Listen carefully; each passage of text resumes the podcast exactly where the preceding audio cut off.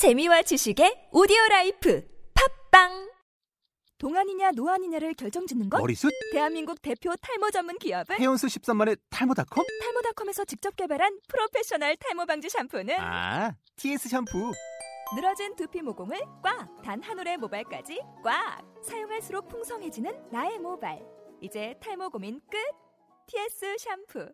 아웃도어 RV 레저 캠핑에 가장 유명한 쿨러 브랜드는 콜맨? 에이 아니야 도메틱이지 전 세계 캠핑카 냉장고도 전부 도메틱이라고 꽁꽁 얼린 생수통을 넣고 다녀야 하는 아이스박스 시대는 갔다. 전기나 차량용 배터리를 연결하면 스스로 냉각, 영하 22도까지 냉동이 가능한 냉동 쿨러도 오직 도메틱. 도메틱 쿨러로 무더운 캠핑장에서 더욱 시원한 맥주 맛을 느껴보세요 지금 바로 네이버에 도메틱 쿨러를 검색해 보세요.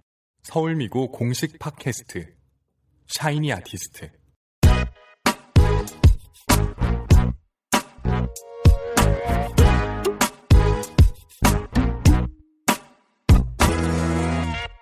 정은진 선생님의 맛있는 미술.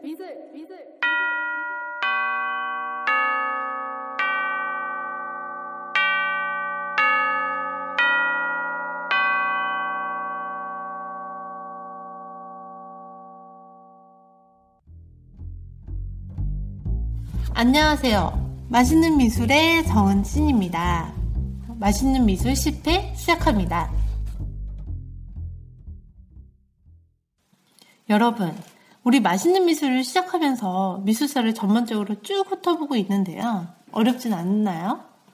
사실 역사를 시대별로 이제 공부한다는 것은 조금 무리가 있을 수는 있지만, 어, 가장 기본적인 것들만 이제 요약을 해서 설명을 드리는 것이기 때문에 여러분들 맛있는 미술 시간에 알려준 사실만 아셔도 나중에 시대별로 미술 작품을 관람하실 때에는 남들보다 더 전문적인 시각으로 접하실 수 있을 것이라고 믿습니다. 오스트리아의 철학자 비투 켄슈타인이 말했잖아요. 아는 만큼 세상이 보인다고. 이제 이게 바로 미술 작품을 두고 하는 말이기도 하는데요.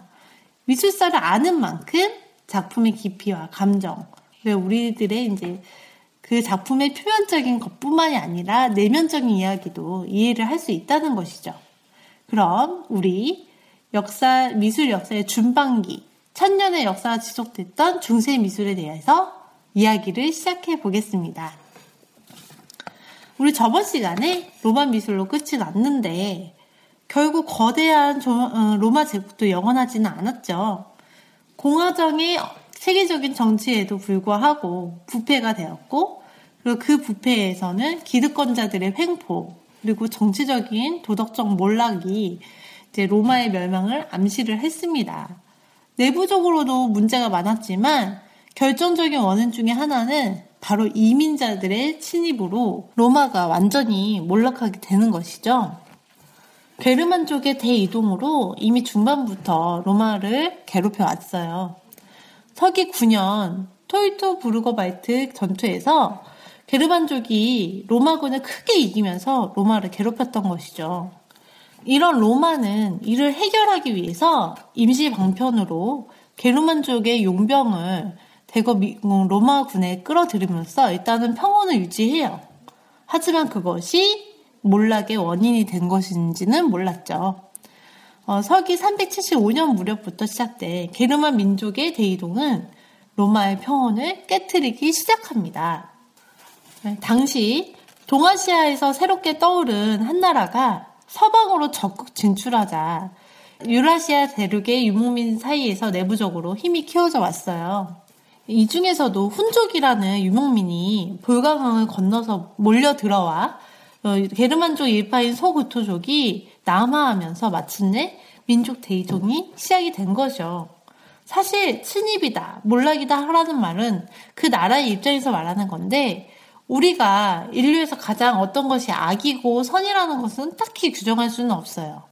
그것이 다만 생존을 위한 것이라고 말을 하고 싶어요. 이렇게 생존을 위해 그들의 영토를 차지하기 위한 방법으로 이제 사강 각국으로 이제 이동을 해서 뻗쳐 나가는데 게르만족 전체가 이렇게 해서 술렁이게 돼요. 서기 410년에는 로마를 점령을 해서 마침내 남프랑스에서 스페인에 이르기까지 정착을 하게 된 것이죠. 거의 모든 게르만족이 이동을 하면서 서로마 제국의 영토는 대부분 게르만 부족에 의해서 지배를 받게 돼요. 결국엔 서로, 서로마 제국은 이 혼란 속에서 자연스럽게 멸망을 하게 되는 것이죠. 서로마 제국 말기의 황제들은 게르만족 장군의 게르만족에게 꼭두각시 노릇을 했고 476년 게르만족 어, 오도 아케르라는 이민자에 의해서 마지막 황제 서로마의 마지막 황제가 폐해가 되면서 완전히 멸망을 하게 됩니다. 어, 서로마가 있으면 동로마가 있겠죠.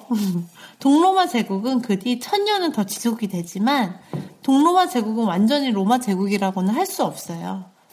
이러한 천년을 미술사 안에서는 중세 시대라고 볼 수 있는 것이죠.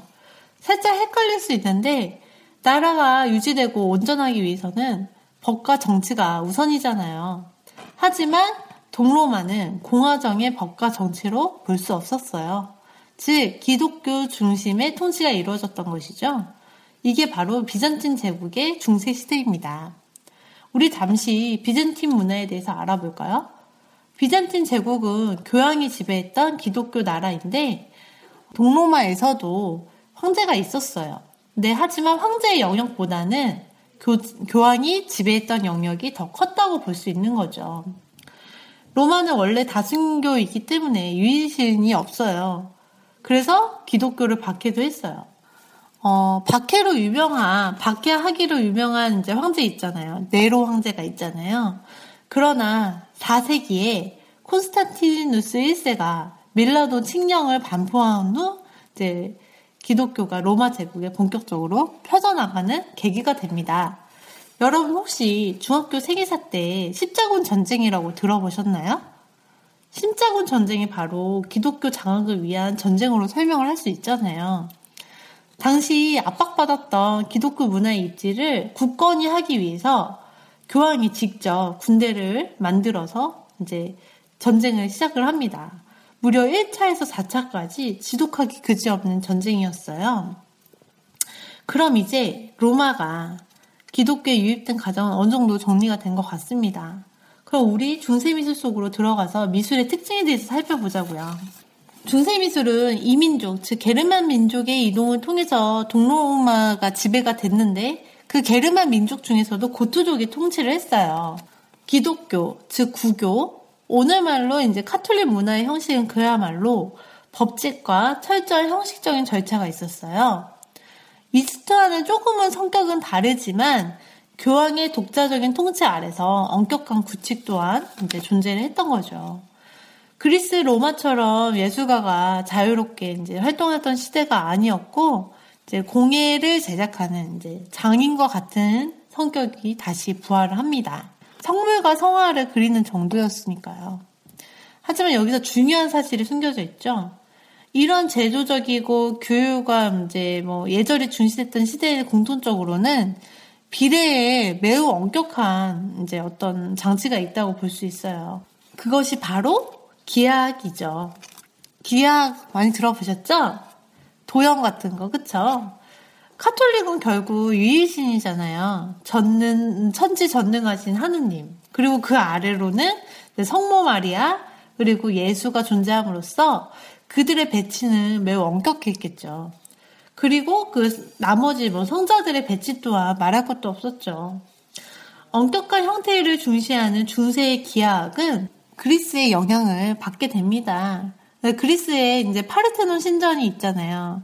그 신전이 바로 미학적인 안정감을 주는 황금률을 썼다고 합니다.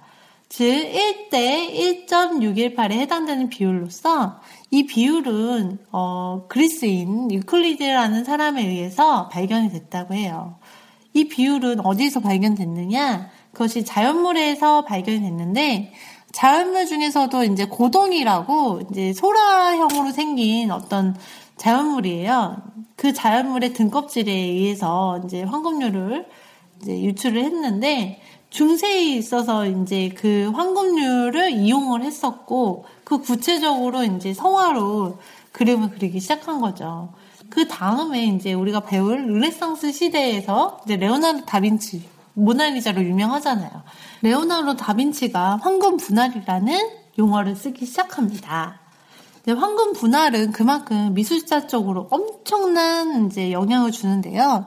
르네상스 이후에도 이제 뭐 바로크, 로코코의 이제 회화들에서 이제 그 구성을 결정하는 이제 이유로 황금 분할이 많이 이용이 됩니다.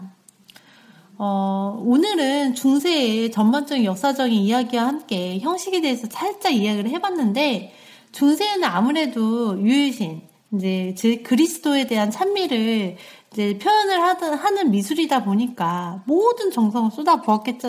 아무래도 어마어마한 화려함과 사치라고 할 정도로 재료들이 대단해요.